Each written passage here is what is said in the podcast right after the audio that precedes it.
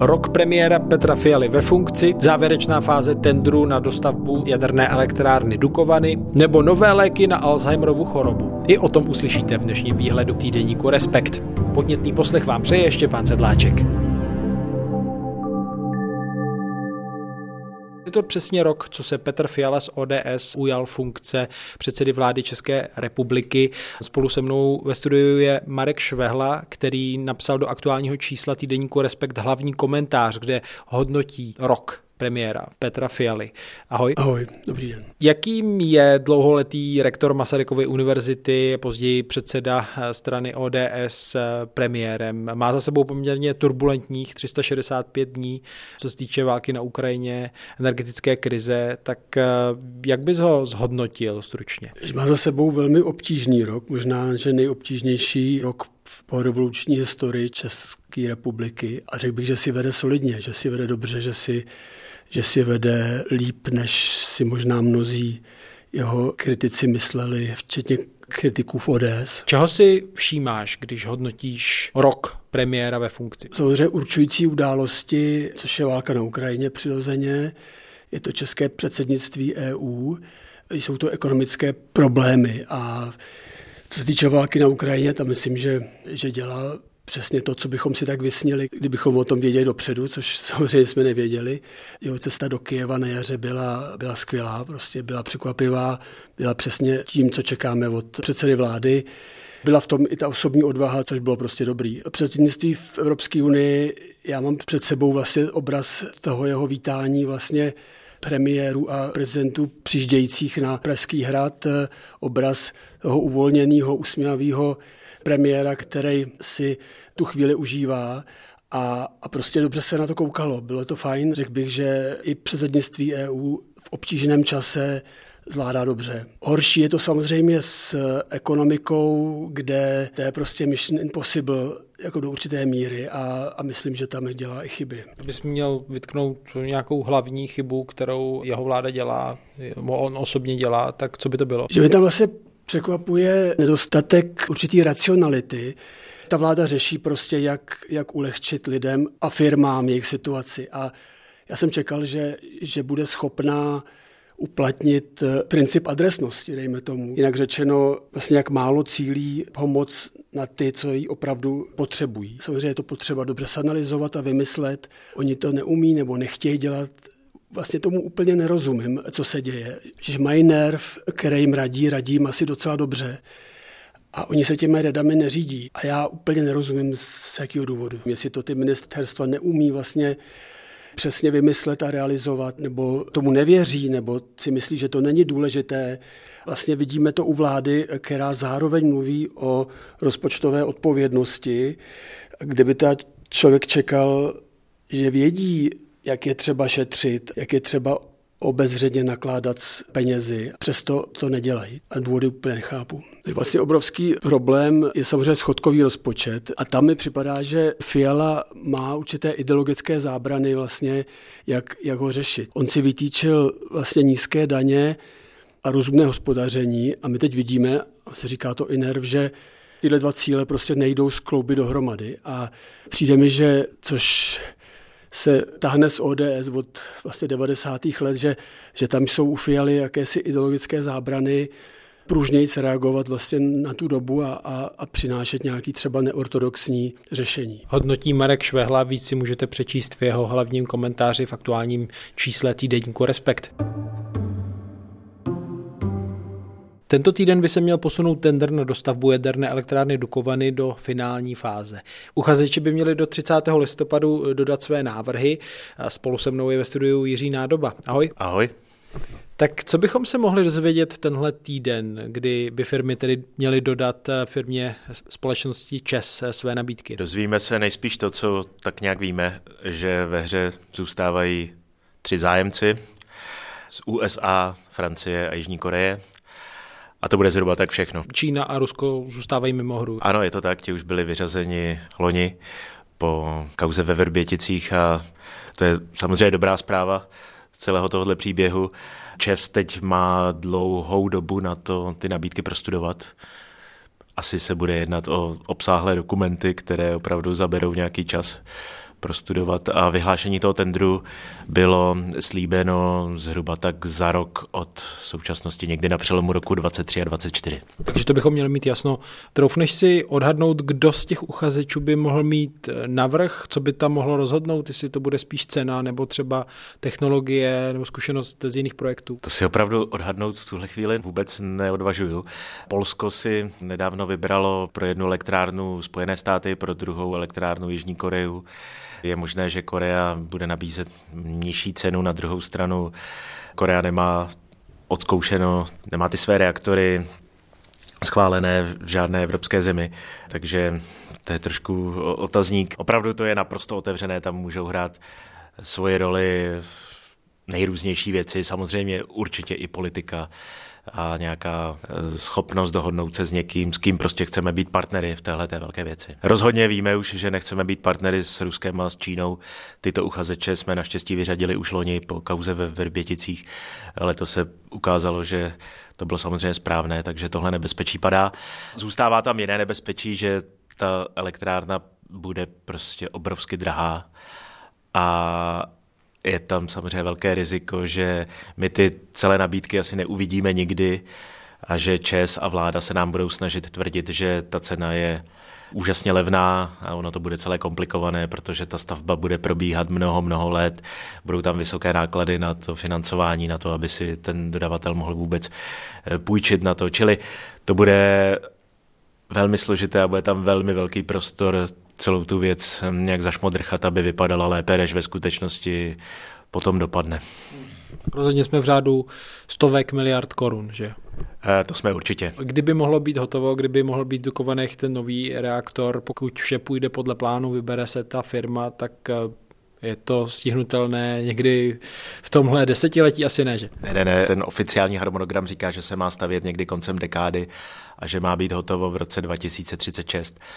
Ale jak známo, na stavbách jaderných elektráren se s železnou pravidelností ty termíny a ty rozpočty překračují, takže to skutečně také nevíme, kdy bude hotovo. Říká kolega Jiří Nádoba, který to určitě bude pro vás dál sledovat. Dalších 15 let.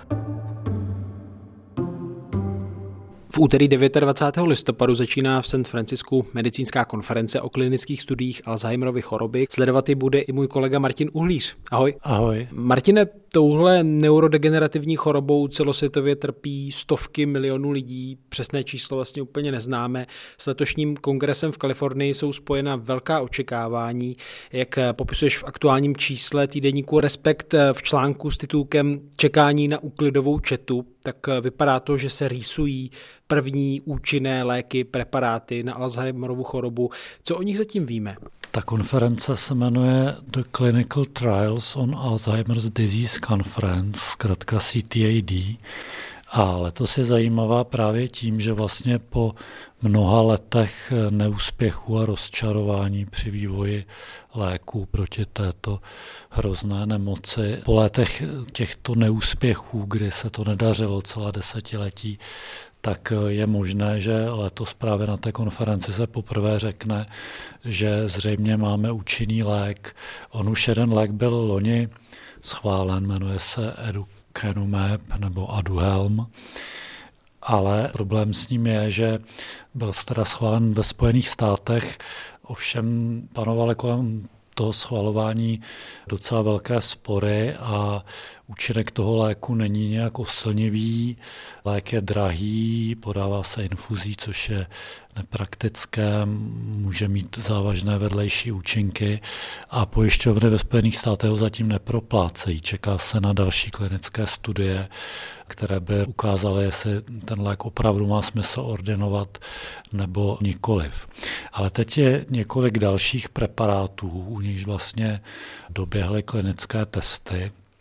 Ta konference právě je zaměřená na výsledky klinických zkoušek a objevily se nadějné výsledky, především u léku, který se jmenuje Lecanemab, píše se to Lecanemab, od firem Biogen a Eisai. Ta Eisai je japonská, Biogen je americká.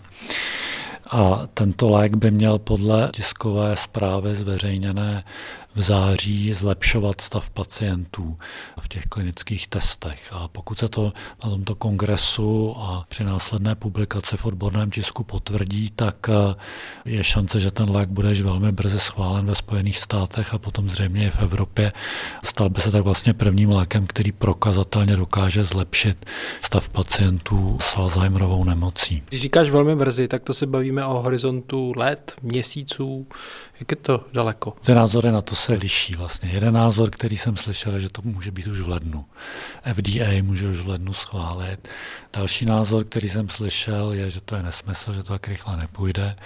A třetí názor od americké expertky přímo z institutu, který se tím zabývá, tak říkala, že jako do kalendáře FDA nevidí a že jako neumí říct, jak rychle to bude, ale nevyloučila. Ta otázka zněla, jestli to může být už v lednu a ona to jako nevyloučila, takže prostě nevíme. No. To taky záleží hodně na tom, co se na té konferenci ukáže, protože ono tam byl článek v časopise Nature a tam jako podle jednoho vyjádření pacientské organizace je to vůbec nejnadějnější výsledek v klinických testech léku na Alzheimerovu nemoc všech dob. A jiní vědci zase citovaní tam říkají, že rozdíl oproti kontrolní skupině, která dostávala placebo, je zcela nepatrný až zanedbatelný. Takže názory se liší, možná platí obojí současně, protože ono skutečně dosavadní léky na tu nemoc léčil jenom symptomy, vlastně žádný nezasahoval, možná výjimkou toho Aduhelmu proti podstatě té nemoci. Takže cokoliv, co by dokázalo s tím pohnout, jako, tak je důvodem k oslavným komentářům. Tam je také důležité, že ta nemoc často probíhá desítky let skrytě, když se ti lidé dostávají do těch klinických testů, to je až ve chvíli, kdy mají příznaky, a ve chvíli, kdy mají příznaky, tak můžou mít už prostě velkou část mozku pryč a ten jejich stav se potom hrozně rychle horší, takže ty léky jakoby jsou nasazovány neúplně včas, no, čili to taky omezuje možná jejich účinnost. Tím dalším nadějným preparátem, o kterém určitě bude na kongresu, na konferenci v Kalifornii řeč, je tedy látka nebo preparát ALZ-801. Za jejímž vývojem stojí firma Alzion, lékaře a informatika Martina Tolara, který pochází z Česka. Tak jak slibný je tento lék? No, tento lék by měl být velmi slibný, podle toho, co Martin Tolár a jeho firma říká. Ono, problém s ním je, že on ještě v té třetí fázi klinických testů, která ještě skončí zřejmě až v roce 2024, nebo až tehdy bude jasno. Ta studie skončí dřív, ale bude se to ještě vyhodnocovat. A spousta léků teď byly původně velmi slibné, tak tou třetí fází nakonec neprojde. Ale pokud ten lék projde, tak to může být opravdu převrat, protože jednak tedy podle Martina Tolara ten jeho účinek je výraznější než u toho Lecanembu. A jednak on je mnohem praktičtější, podává se tabletami, zatímco ten druhý lék se zkouší jako infuze nebo injekce. Má oproti těm jiným látkám v klinických testech, tak má menší vedlejší účinky, a to výrazně menší. Ty ostatní mohou mít jako závažné, když u toho Lecainemebu možná také nejsou tak zlé. Navíc by měl být levný, protože je snadné tu látku vyrobit. On je to trochu jiný princip, je to takzvaná malá molekula, zatímco ty ostatní jsou protilátky a vyrobit ty malé molekuly je jednodušší, takže proto je ten lék levnější. Závěrem z toho, co jsi říkal, mi přijde zajímavé i to, že vlastně ty léky by mohly pomoct lidem, u kterých ještě Alzheimer není rozpoznaný, není to v té fázi tedy těch symptomů a mohlo by to tedy pomoct nejhoršímu stádiu, je to tak? Ano, takhle. On ten ALS-801 by měl být schopen podle toho, co zatím ukázaly ty klinické studie, ale ještě nedoběhly, takže to nevíme jistě, by měl být schopen zlepšit stav i těch pacientů, kteří jako už tu vlastně do těch studií přicházejí a mají příznaky. Čili je tam prý zlepšení stavu těch lidí.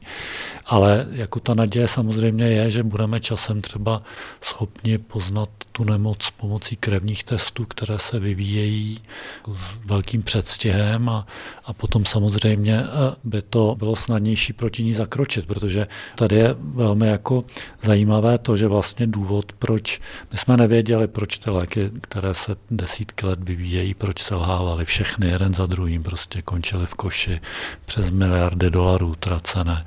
A oni jsou založený na takzvané amyloidové teorie o tom, že tu nemoc způsobuje hromadění takového nebezpečného proteinu, který se jmenuje beta-amyloid v mozku, vytváření amyloidových plaků.